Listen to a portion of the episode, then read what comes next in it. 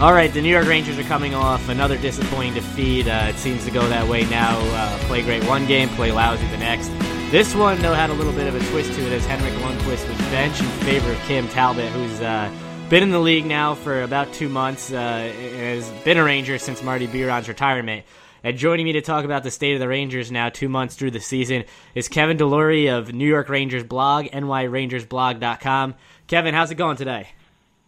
Good, man. How you doing, Neil? I'm doing well. Thanks for your time today. And I guess, you know, we have to start with what happened on uh, Monday night against the Jets at MSG um, and, and the elephant in the room, which is Henrik Lundqvist getting benched. And I know from what you've written online that it, it's you can look at it in a variety of ways, but no matter how you look at it, AV, a coach, uh, just two months into his Rangers tenure, decides to put the guy on the bench who's been the, the, the backbone of the Rangers' success for the last eight seasons. Yeah, I don't necessarily disagree with the decision because of how well Talbot's been playing, and obviously Lundqvist has been struggling. But but boy, that that is a risky, risky decision. Like you said, I mean, he's only a couple months into his tenure, and he and he's sitting sort of the Ranger, the guy who's sort of been uh, the stalwart with his team, the backbone of the team and he's sitting on the bench. And A lot of people wanted to sort of, you know, poo-poo it and, oh, you know, we finally have a good backup and that's what happens. No, that's Henrik Lundqvist. You know, you don't sit Henrik Lundqvist. It's a, you know, he was, you know, legitimately a healthy scratch because he hadn't been playing well.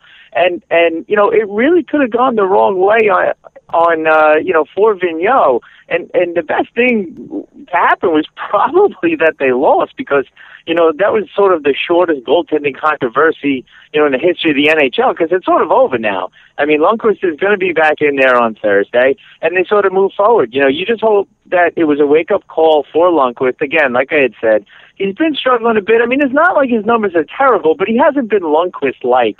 He's sort of the victim of his own success here. So, you know, hopefully he took it as a challenge, and and uh, you know, going forward, we see the old Lundqvist watching the game against Boston last Friday, it looked you know he didn't look he didn't look right. And when the Rangers took that two to one lead and Boston came out in the second period, uh, sort of dominated play the rest of the game, and he was sort of jumpy and and he did make a comment after the situation with the benching for Talbot where he said that he thought he was anticipating plays too early and maybe jumping around a little too much in the net and not being patient enough. And I thought that was clear against Boston on Friday. Um, you know, you said the best possible situation happened here now, where they lose a game. Uh, Talbot gives up four goals, they lose five to two, and now you just go back to Lundqvist and uh, you go go about your business. But in a hypothetical world, what would have happened had they won and had they beaten the Jets? Well, that was, that's what I mean. That's why it was such a risky decision because say Talbot goes out there and shuts out the Jets.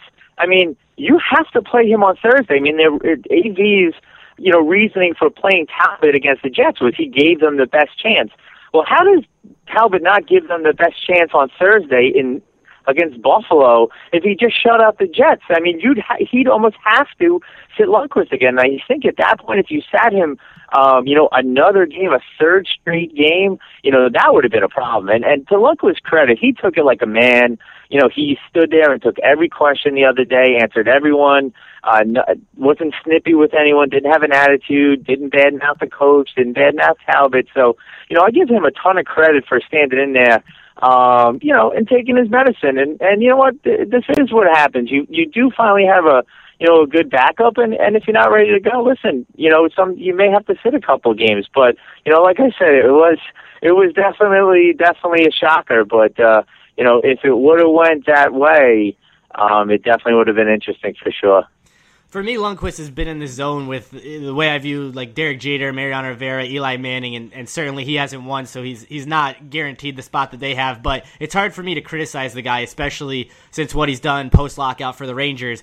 And you know, looking at what's going on this season with the contract disputes and everything, and and people talking about how Tom Renney first, uh, you know, turned the Rangers around, then John Tortorella. To me, it was Lundqvist that turned this team around. And now with these contract negotiations sort of lingering, something that I thought would have gotten done in the offseason, um, what do you think we're looking at? Is this something that that could get done at any point during the season, or are we now looking at where it's going to be? You know, the, he's going to go to the highest bidder. Yeah, exactly. I think the the contract has has led to a lot of this stuff. I mean, you're seeing rumors that he wants, you know, a max deal, you know, ten million eight year contract, which which is ridiculous. I think in the in, and what hurts Lundqvist, especially with Ranger fans, and, and Ranger fans are some of the smartest around. I know we overreact to a lot of stuff, but we're very astute when it comes to hockey.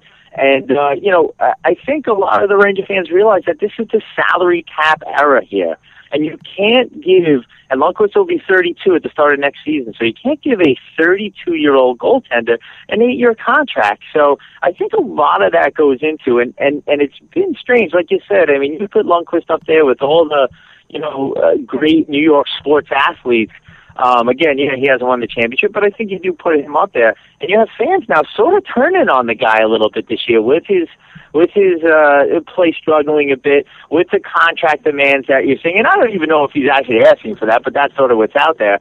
Um, you have the backup, and, and whenever the backup is doing well, he's always the darling of the town. So, you know, it's sort of all stacking up against Lundqvist now. So Sather is a shrewd guy when it comes to contracts with his with his own players. He usually likes to try to lowball them. You see that a lot, especially with the restricted free agents. You saw that with Stepan; he wouldn't budge, and I think you might see that here with Sather as well. I, I think he has a number in his head. You know, he has a length of a contract in his head. You know, and as long as Chris isn't going to move, this, this thing may drag out. You know, past the deadline or you know, when if it go, if it isn't finalized by the deadline, that is going to be a big decision for Sather to make. I mean, what do you do at that point? I mean, if you're not 100% sure that you're going to sign Lundqvist, I mean, do you actually look to move him then? I mean, because what happens if you lose him for nothing in the off season?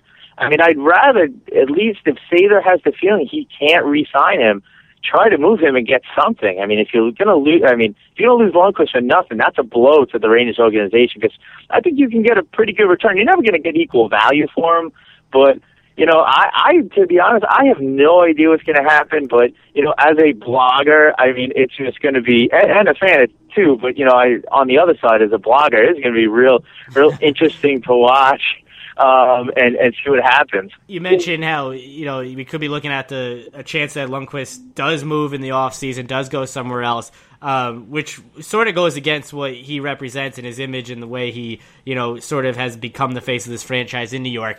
But you've written recently uh, several times about also the possibility of losing Ryan Callahan, so we could see the face of the, of the Rangers since post lockout and the captain go in the same off season.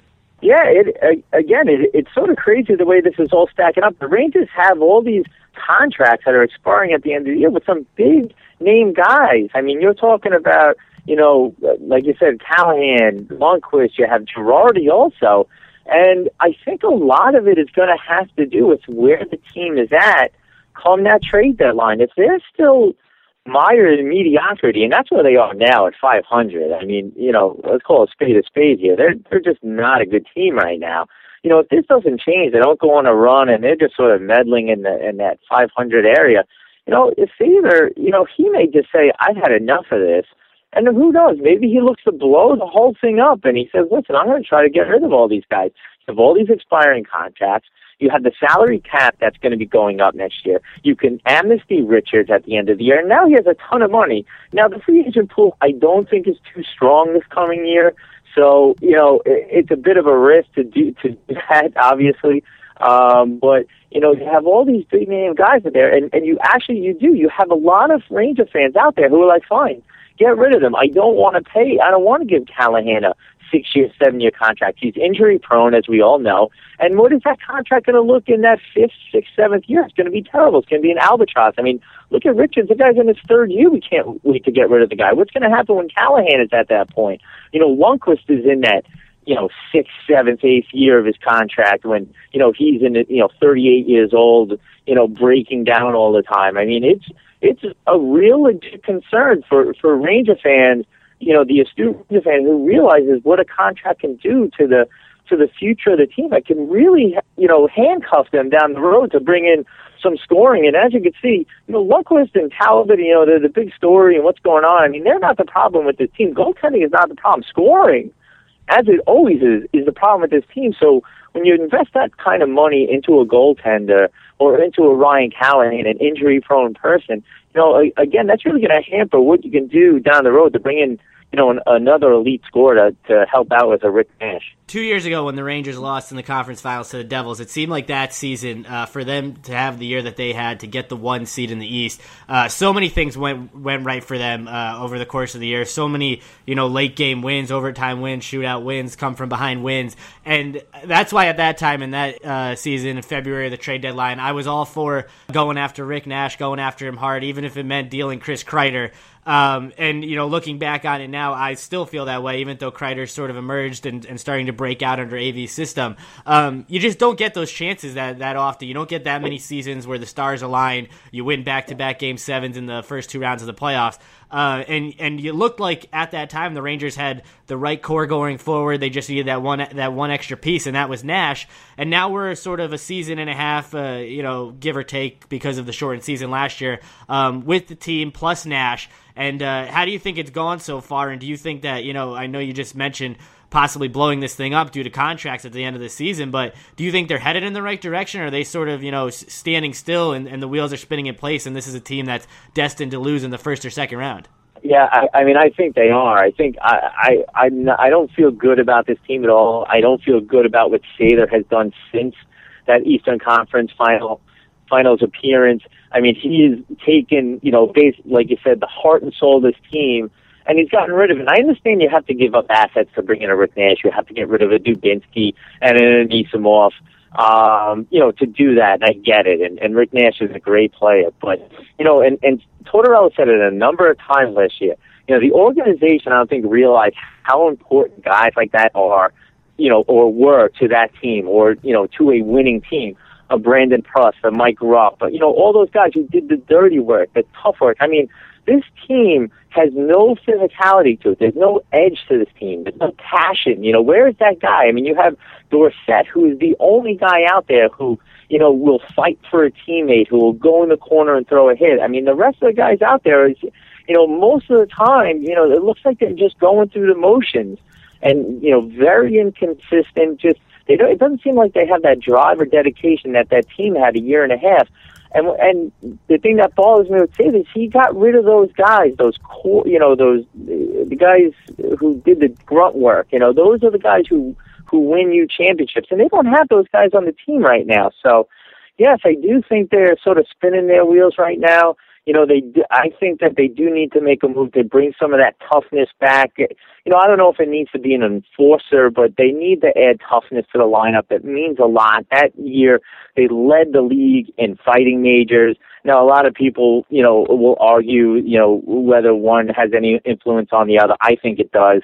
Um, so uh, I think if they can maybe bring in a guy like that, get rid of some of the dead weight on the team, like a Pyatt, like a Pouliot you know, those guys are just literally not doing anything. Even though Brassard, I mean, that guy was, he really, you know, played well when he came over here with the Rangers last year. But I just think he exceeded what he what he is and you know what he has been. I mean, most people in Columbus, you know, if you talk to a Blue Jackets fan, they'll look at his season this year like, yeah, that's what he's all about. He's an enigma out there. You know, you'll get a great game and then you won't see him for a week. So you know, uh, that major core that they had that year and a half ago is gone. And I put that on Sather. I mean, he he took an Eastern Conference Final Championship team and he turned them into the Columbus Blue Jackets. I mean, you know, we got them all spread out all out to the lineup, and even on the coaching staff, they bring Arniel, who's you know, uh, you know, he's good. He's done a good job with the power play. Don't get me wrong, but you know, there were rumors that Brassard had had uh, you know issues with him, and and maybe some of the other guys are like, hey, why would you bring that guy in there if you heard that these guys had some type of pass,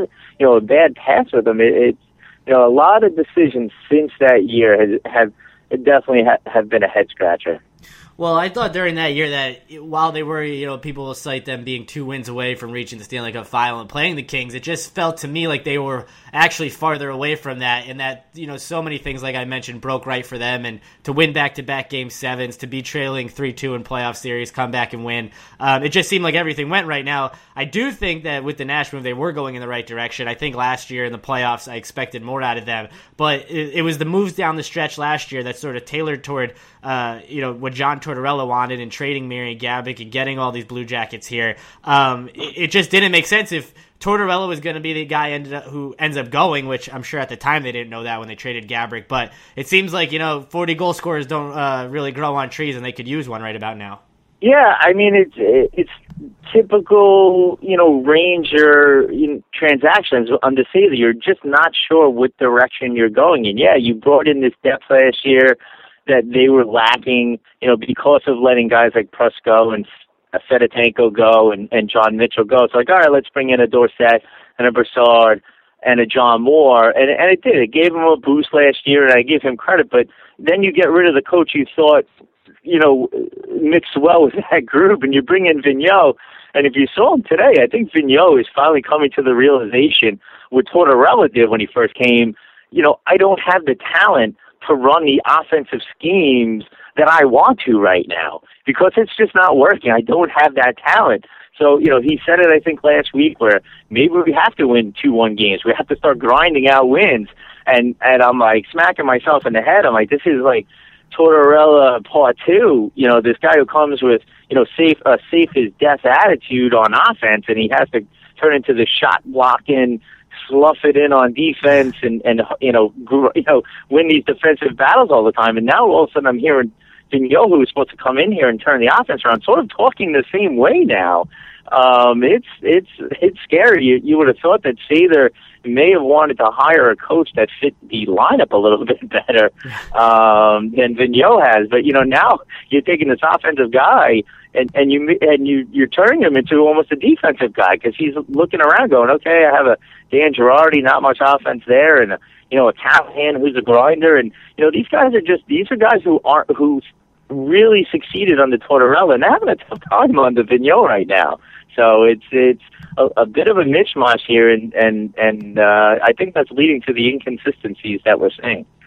Well, now AV's got two months under his belt, and like you said, we expected to see what the Vancouver Canucks brought to the table all these years that he led them, uh, you know, to the one seed several times before failing in the playoffs. But yeah, we're we're seeing guys, you know, when they're not blocking shots now, uh, like they did against the Jets, they turn in a losing effort, and uh, I don't want to see you know elite goal scorers sacrificed as pylons and cones and taking you know slap shots to the ankles from the point, but uh, it seems like his offensive system isn't tailored for the lineup they have. Probably won't be because I, I don't know really how much they can tinker, how, how, much they can move guys around to make this team that much more offensive. So after two months, I mean, what type of grade? How do you view the job that Vigneault's done? Yeah, it, it's hard to say. I mean, I almost want to. I think it is too soon to, to say he's doing a good job or a, a bad job because you know he's sort of saddled with this lineup that doesn't fit fit his game plan. So it's hard to critique him that much. Where I will, you know, sort of get on him a little bit is these guys just don't seem motivated in the game. As I mentioned before, they don't sort of have that passion. They don't come out on fire in these games.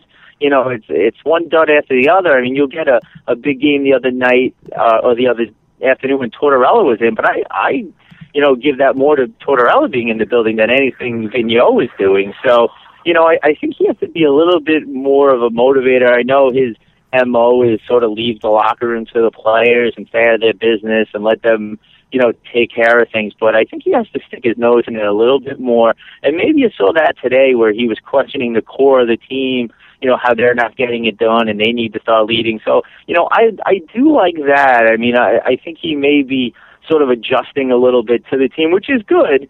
Uh, you know, you always want a, a coach to adjust, and that was always the problem with Tortorella. He was sort of, you know, dead set on his way, and and that's what really tuned a lot of the players out. So you see Vigneault sort of adjusting a bit. Not that I want him to. I mean, the idea was to bring him in to run this great offense, but you know, and now, like I had mentioned, he's bringing it back to more of a defensive thing. So, but I did like I do like him calling the players out a little bit, you know, when when they need to. Although it is sort of ironic that that was sort of the thing that got Tortorella sort of thrown out here uh, you know, with his, you know, how Hagelin is terrible on the on the power play and and that type of thing. And and you've seen Vigneault call out Lundqvist. You've seen him. He called out Pouliot, saying his head is in the clouds, and now he's sort of going after the core a little bit. So it's sort of a, sort of ironic that they brought in this sort of players coach, and he's already calling these guys out. You know, three months into his tenure. But uh, hey, listen, it has to be done sometimes, so I do like that aspect. But I like to see him be a little bit more of a motivator. You know, I give him you know a B minus so far in the season. You know, these guys are. Bottom line is these guys are at 500. You know, I mean, you could have brought any other coach in here and you get him at 500. He's not really doing anything special right now. No, I agree, and I think you know when I look at the 500 mark, when I look at the 14 to 14 mark, I sort of take it as um, whatever happened, you know, on the West Coast and that, that lengthy road trip to start the season with the MSG renovations, they, they came back, you know, they're three and well, they lost the home opener to fall to three and seven, but you know, since then they're they're eleven and seven, which is is respectable, um, given the fact that they were without Lundqvist for a couple games, they were on that crazy road trip, they were without Nash for most of the season so far, so not bad there. Um, but like you said, you know, it is ironic that the way it's sort of repeating itself now with Tortor, uh, with Vigneault and with Tortorella, the way they coach, uh, he's realizing that the things he did in Vancouver aren't going to work with this group. I was hoping entering the season that with him as the coach, they'd get away from the score one goal and hope Lundqvist can stand on his head mentality. But it looks like we're going to be probably putting up with that the rest of the season. Yeah, yeah, and unfortunately, Lundqvist isn't standing on his head this year, so that's that that that could be a problem. I, you know, we're finally finding out and you know, I think we always said, where would we be without Lundqvist? I, this year we're finding out where the Rangers would be without him. And, you know, it's tough, especially when you're not scoring goals. I mean, I'd love for once, you know, for this team to bail him out, you know, when he gives up four or five goals. How about scoring six goals for yeah. once for the guy? I mean, the guy has bailed him out so, so often. So, yeah, I mean, it is definitely disappointing, you know, that you have Vigneault in here and they're still, you know, scraping, you know, for every single goal. I mean, it's you know, it's really frustrating for Ranger fans. I feel like they they've been worse than eleven and seven. I, I think the biggest point, uh, you know, I, I think you alluded to it earlier, was with being a 500 team. I mean, you're going to win one, lose one. Pretty much is what they're doing now, alternating. And the thing with them is that you see the spirited effort they gave in Boston, uh, fighting back to take the lead, entering uh, the end of the first period. There, then they sort of, you know, were nowhere near the same team in the second and third. They come out have this great game against Vancouver and then you know, 48 hours later, they're they're losing to the Jets at home and letting uh, you know old Paolo and beat them. So to me, it just it's I, I, think you know you mentioned motivation. I think that's a big part of it. Um, I think just you know finding the right combinations, the right line combinations, so that we're not going through these constant changes, which is another thing. Just uh, like Tortorella used to do, where you know you see the guys uh, you know doing line drills together in warm ups, and by the next game they're playing with guys they've never played with before. Yeah, I you know I again I think it just goes back to Vigneault just trying to figure something out with this lineup. I mean, he's just he's he's looking around and he he doesn't have the Sedin twins. He doesn't have Kesler anymore. So you know he's got to see where how he can get offense out of guys like you know Brassard who who just haven't been go scoring. I mean, even Stepan. I mean, the guy was the you know their leading point getter last uh, second leading point getter last year, and you know he is he has been disappointing. You know, I, I guess sitting at you know his holdout held him up a bit, but but still, I mean, we're you know we're into December now. He should be you know playing a little bit better now. So yeah, I, I actually, to be honest, I had a bit of a complaint with him staying with lines a little bit too long. I think he stayed with that Kreider Stepan Zuccarello line a little bit too long. Where he should have put Nash on that line for Zuccarello. So.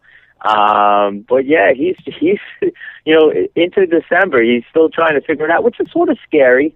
Um, you know, I don't know if that goes back to his, you know, when he came in a sort of clean slate mentality where he said he didn't want game film on the players from last year, which is was sort of odd to me. And I, I think that really put them behind the eight ball to go along with, as you mentioned, the, the trips out west. And, he, you know, the training camp was more evaluation for him than getting ready for the season at any point.